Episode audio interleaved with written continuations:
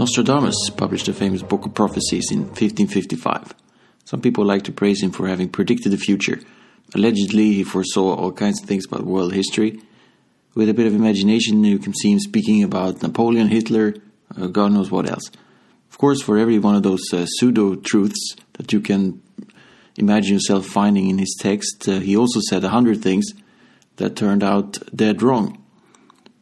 Mm, people are less excited about those parts and easily forget about them. It's easy to be a prophet that way. If you're allowed a thousand guesses and people only count the ones that came true. Galileo is another Nostradamus. He too threw a thousand guesses out there and hoped that one or two would stick.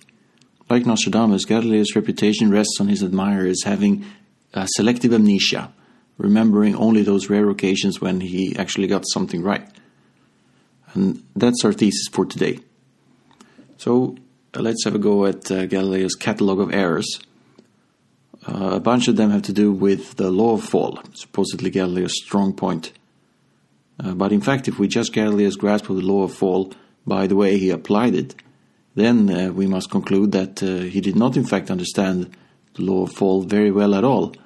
he gets it wrong more often than not when he tries to apply his own law.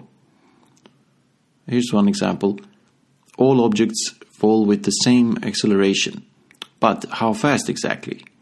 Uh, what is this same uh, universal acceleration that every object shares? The answer is well known to any student of high school physics. The concept of acceleration, the famous uh, lowercase g, as we used to write it, is approximately 9.8 meters per second squared. Uh, Galileo, he messed this up he gives values that are equivalent to less than half of the true value. According to his defenders, I quote, clearly round figures were taken here in order to make the ensuing calculations simple. In other words, Galileo used arbitrary data. That's again a, a quote. And these things are, uh, uh you know, what people who are trying to defend Galileo are, are saying. Isn't the law of fall supposed to be one of Galileo's greatest discoveries? Why did he use fake data then? Why not use real data? It was readily doable. His contemporaries did this, the necessary experiments and measurements. Uh, why not do a little extra work and get the details right when you're publishing your supposed key result in a mature treatise, as Galileo did with this fake data? Is that really too much to ask? Instead of uh, reporting make believe evidence with a straight face, which is what Galileo is doing. Um, competent and serious readers like Mersenne and Newton, for example, and others were all in disbelief at Galileo's inaccurate uh, data. They certainly did not think that it was fine to use arbitrary data in order to get round numbers for simplicity, uh, nor did they think it was clear that this is what Galileo was doing, contrary to what Galileo's defenders are forced to try to argue when they do their best to excuse his inexcusable behavior. Mersenne put it very clearly. Here's what he says I doubt whether Mr. Galileo has performed the experiment on free fall on a plane, since the intervals of time he gives often contradict experiment. Ah, yes, indeed. Mersenne, he was a serious and diligent scientist. He did the necessary work to find the correct value of gravitational acceleration, unlike Galileo. So, as usual in this episode, as in so many others, Galileo's supposedly scientific treatises are actually uh, popularizing polemics and little else. To actual scientists, what he has to say is disappointingly shallow and it lacks serious follow through. Uh, here's another error Galileo made with his law of fall his so-called uh, peace and drop theory of planetary speeds. The planets, they orbit the sun at different speeds. Mercury, it has a small orbit, it zips around very quickly. Saturn, it goes a long way around, it has a big orbit, and uh, also is moving very slowly as well. Um, Galileo he imagines that these speeds were obtained by the planets falling from some faraway point toward the sun and then being uh, somehow deflected into their circular orbits at some stage uh, during this fall. That supposedly explains why the planets have the speeds that they do. Uh, I'll read the Galileo's description from the dialogue. It goes as follows Suppose all the planets to have been created in the same place, descending toward the sun until they have acquired uh, those degrees of velocity which originally seemed good to the divine mind. these velocities being acquired, suppose that the globes were set in rotation around the Sun, each retaining in its orbit its predetermined velocity. Now, at what altitude and distance from the Sun would have been the place where the said globes were first created, and could they all have been created in the same place? To make this investigation, we must take from the most skillful astronomers the sizes of the orbits in which the planets revolve, and likewise the times of their revolutions. So, using this data and the natural ratio of acceleration of natural motion, that is to say, the, the gravitational constant g, uh, one can compute at what altitude and distance from the center of the revolutions must have been the place from which they departed. So, according to Galileo, this calculation shows that indeed all the planets were dropped from a single point, and the orbital data agrees so closely with those given by the computations that the matter is truly wonderful, as Galileo puts it. But uh, Galileo omits the details, though, in his uh, treatise. He has one of the characters in the dialogues say that uh, making these calculations would be a long and painful task, and perhaps one too difficult for me to understand. It's Galileo's mouthpiece in the dialogue also confirms that the procedure is indeed long and difficult. Actually, there's nothing difficult about this at all, at least not to mathematically competent people. Mersenne immediately ran these calculations. He found that Galileo must have messed up. The scheme doesn't work. There is no such point from which the planets can fall and obtain their respective speeds. Uh, later, Newton made the same observation. Galileo's precious idea is so much nonsense. Evidently, he must have based it on an elementary mathematical error in the calculation because it just doesn't add up, his claims. Here's another example, again involving the law of fall. Uh, Galileo wished to refute an ancient argument which uh, goes like this The earth does not move because beasts and men and buildings would be thrown off due to the rotation of the earth. So let's investigate this idea. So let's just picture an object placed at the equator of the Earth, such as, let's say, a rock lying on, a, on an African savanna. So you can imagine this little rock being thrown off by the Earth's rotation. What would that mean exactly? It would mean that the rock would take the speed that it has due to the rotation of the Earth, and it would shoot off with that speed in the direction of a tangent uh, line of its motion. So uh, the spectacle will be underwhelming uh, since the Earth is so large, the tangent line of motion is almost parallel to the ground. And since the speed of the rock and the Earth are the same, they will keep moving in tandem, parallel to each other. So rather than shooting off into the air like a cannonball, the rock will rather uh, slowly begin to hover above the ground, just like a few centimeters at a time. And this, of course, uh, does not actually happen to, to an actual rock because gravity is pulling it back down again. The rock stays on the ground because gravity pulls it down faster than it rises due to the tangential motion. This is the right way to think about it. Uh, how can we uh, compare those two forces uh, quantitatively?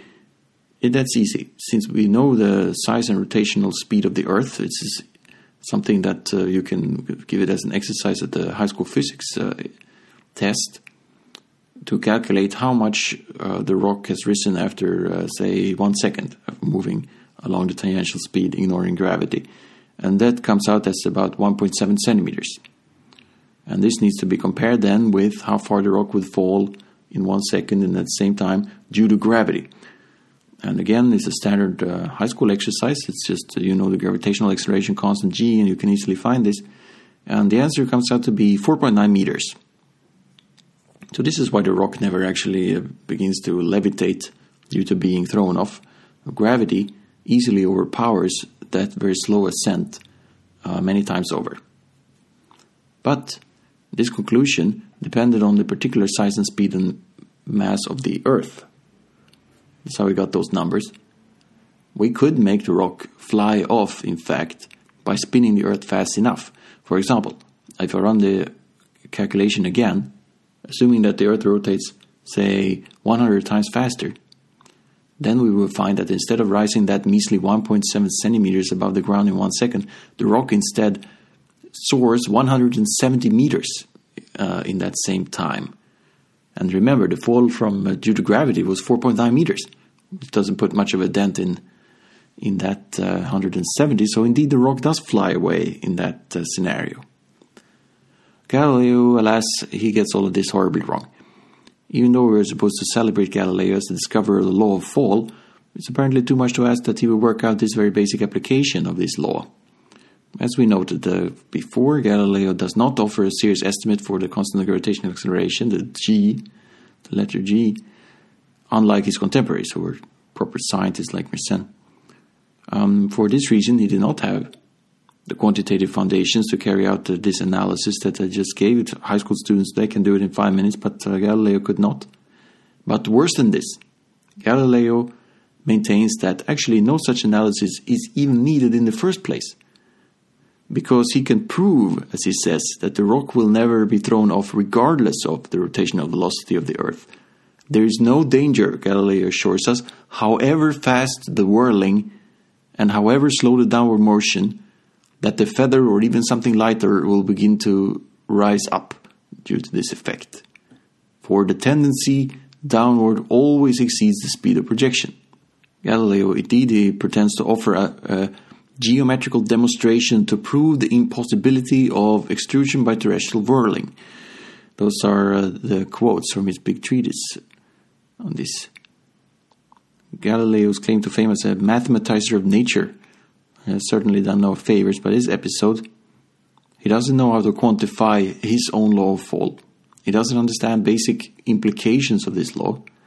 His physical intuition is categorically wrong on a qualitative level, and worse than that of the ancients that he's trying to refute, actually, whose stance was really quite reasonable, would have been accurate if the Earth was spinning a, uh, a bit faster.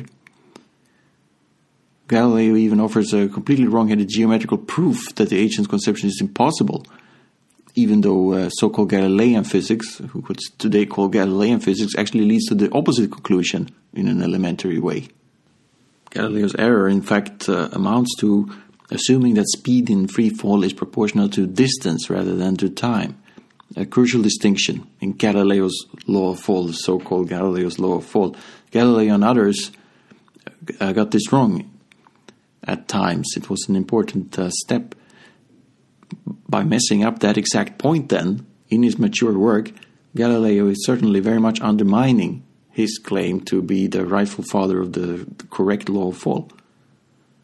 And uh, in this episode, Galileo also makes another independent error in this connection when he claims that the Earth has the same whirling potential as, for example, a wheel with the same rotational period. So, in other words, what he's saying is that centrifugal force doesn't depend on radius, only the period. So, uh, as one scholar observes, anyone familiar with simple merry-go-rounds will know that this is false. And just picture it for yourself. Is it really just as hard to hang on to a speeding carousel, whether you are close to the center or right out at the periphery of the thing? Or alternatively, think of the pottery wheel that you use, uh, shaping some clay, making a ceramic pot uh, suppose you put a, a, piece of clay, is it really equally likely to be thrown off this wheel by the rotation if it sits near the middle as if it sits uh, near the uh, edge? According to Galileo, the answer is yes. You, you can judge for yourself how plausible you think that is. Here's another example. Galileo tried to compute how long it would take for the moon to fall to the Earth if it was robbed of its orbital speed. Making the computation exactly, as he says according to himself, that is, he finds that the answer is 3 hours, 22 minutes, and 4 seconds. It's completely off the mark, not even close, because Galileo has assumed erroneously that uh, his law of fall, so the constant gravitational acceleration, extends all the way to the moon, which of course it does not.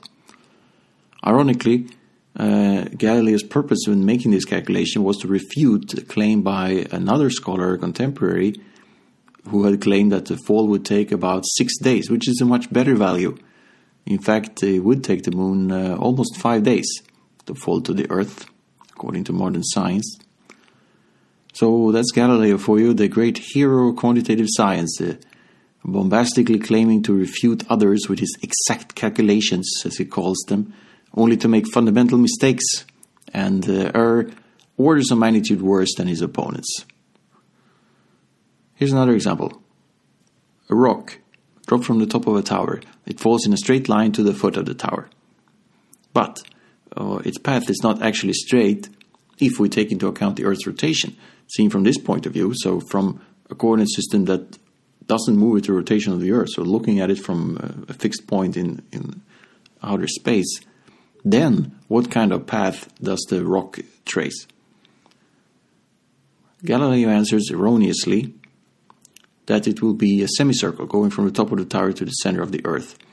Here's what he says If we consider the matter carefully, the body really moves in nothing other than simple circular motion, just as when it rested on the tower, it moved with a simple circular motion.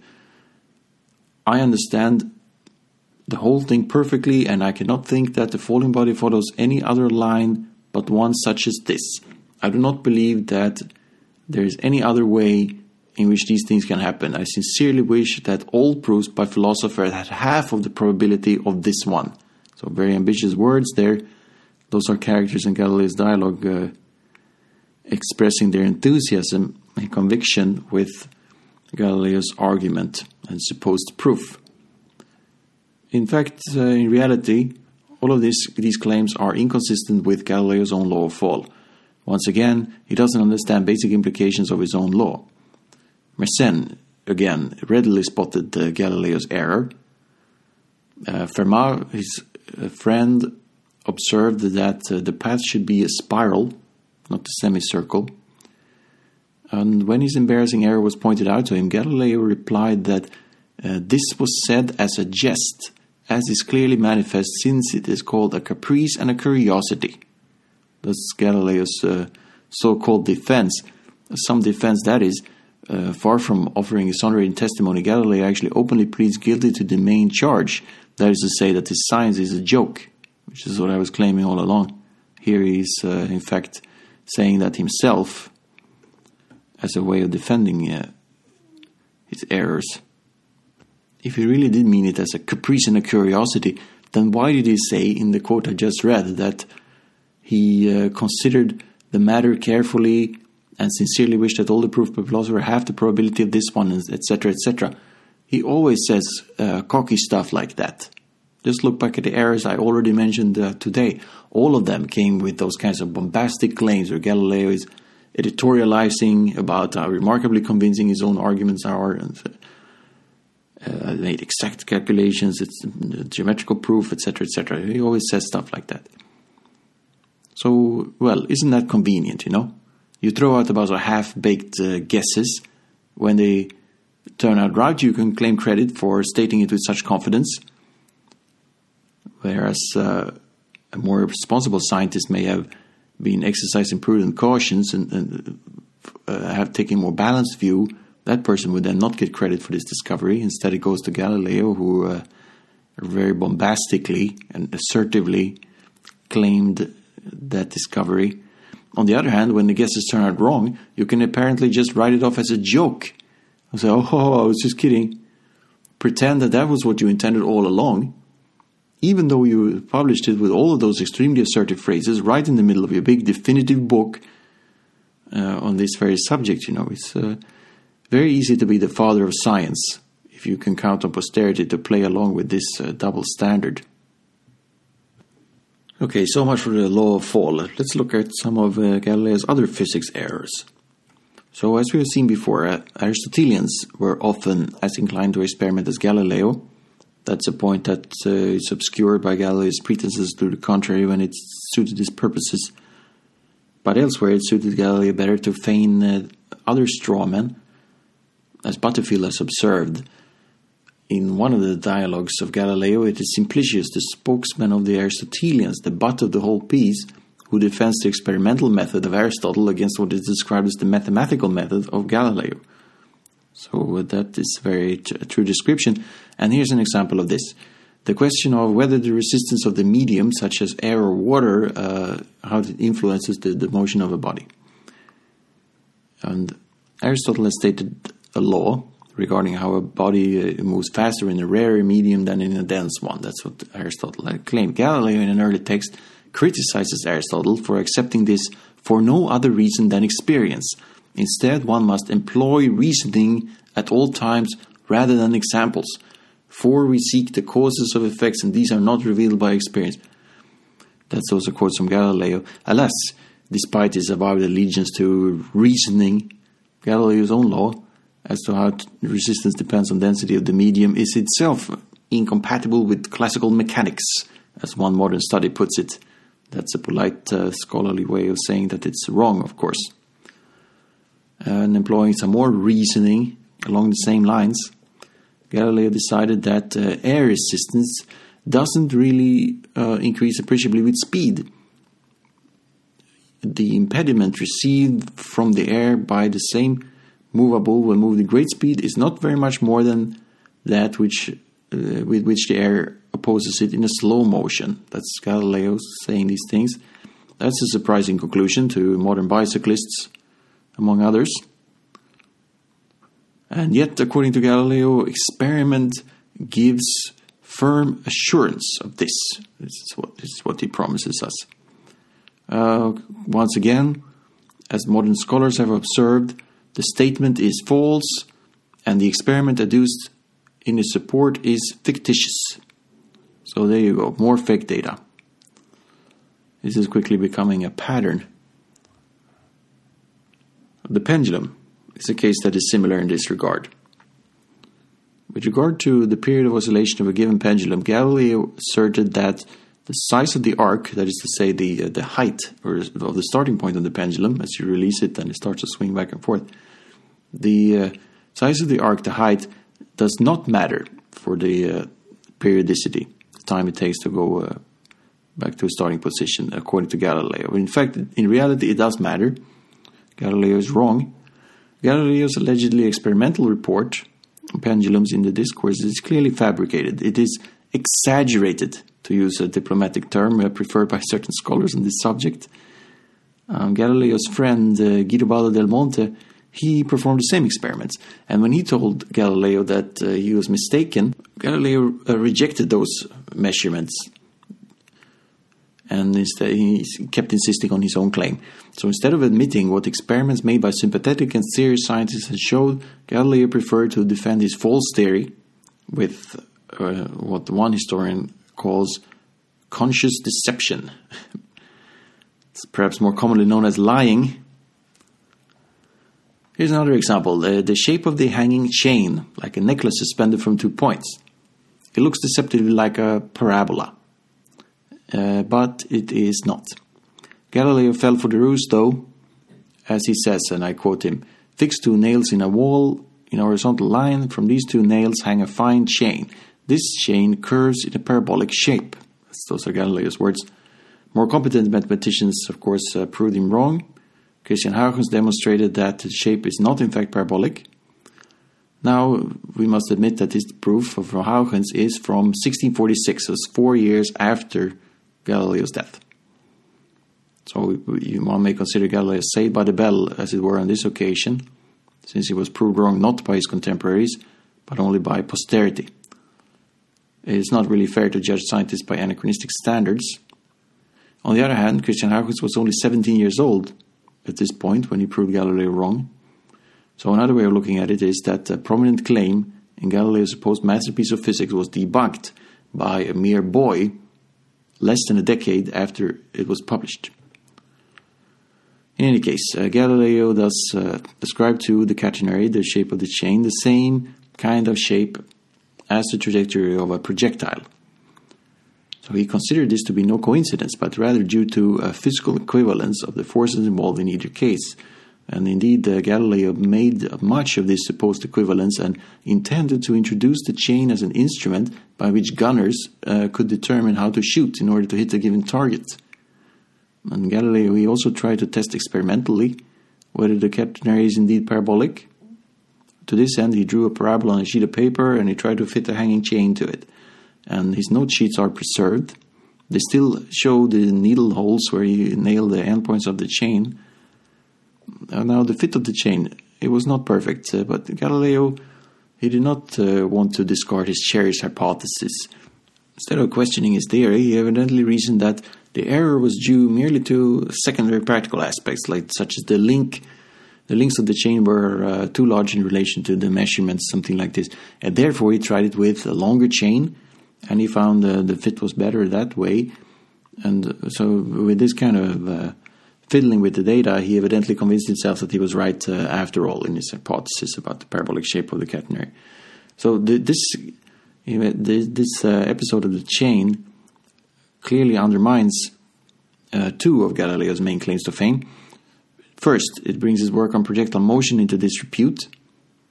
The composition of vertical and horizontal motions that we're supposed to admire in that case, in the case of parabolic motion, uh, will certainly look a lot less penetrating and perceptive when we consider that Galileo erroneously believed it to be equivalent to the vertical and horizontal force components uh, acting on the catenary, which is incorrect. And secondly, Galileo's reputation as an experimental scientist par excellence is certainly not helped by the fact that his experiments in this case led him to the wrong conclusion, evidently because uh, of the love of his pet hypothesis led him to a biased interpretation of the data and sweeping under the rug of the experimental falsification. So, well, those are two conclusions we can draw from the hanging chain episode. Here's another example the brachistochrone problem.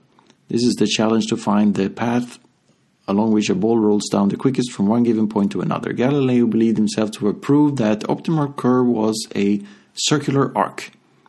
The swiftest movement of all from the terminus to the other is through the circular arc. That's Galileo. Actually, the fastest curve is not a circle, but a cycloid. But this was only proved in the 1690s using quite sophisticated uh, calculus methods. So, fair enough, we cannot blame Galileo for not possessing advanced mathematical tools that were developed only half a century after his death. Nevertheless, this error is one more on his pile of erroneous assertions about various uh, physical curves and problems. We are supposed to celebrate Galileo for being the first to discover the parabolic path of projectile motion and conveniently forget that at the same time he was wrong on the brachistochrone, wrong on the catenary, wrong on the isochrone, etc., etc. With all these errors stacking up, you may be forgiven for beginning to wonder whether the one thing he did get right was anything more than uh, dumb luck. Galileo's accounts of his correct discoveries certainly may sound very convincing and emphatic, but knowing that he was equally sure of a long list of errors, it certainly gives us reason to suspect that uh, some of the things he got right are to some extent uh, guesswork propped up with overconfident rhetoric in the hope that readers will mistakenly take his case to be stronger than it is. Okay, so that's it for today, and I we have still only dealt with Galileo's physics. His astronomy is a whole other can of worms with a parade of blunders all of its own.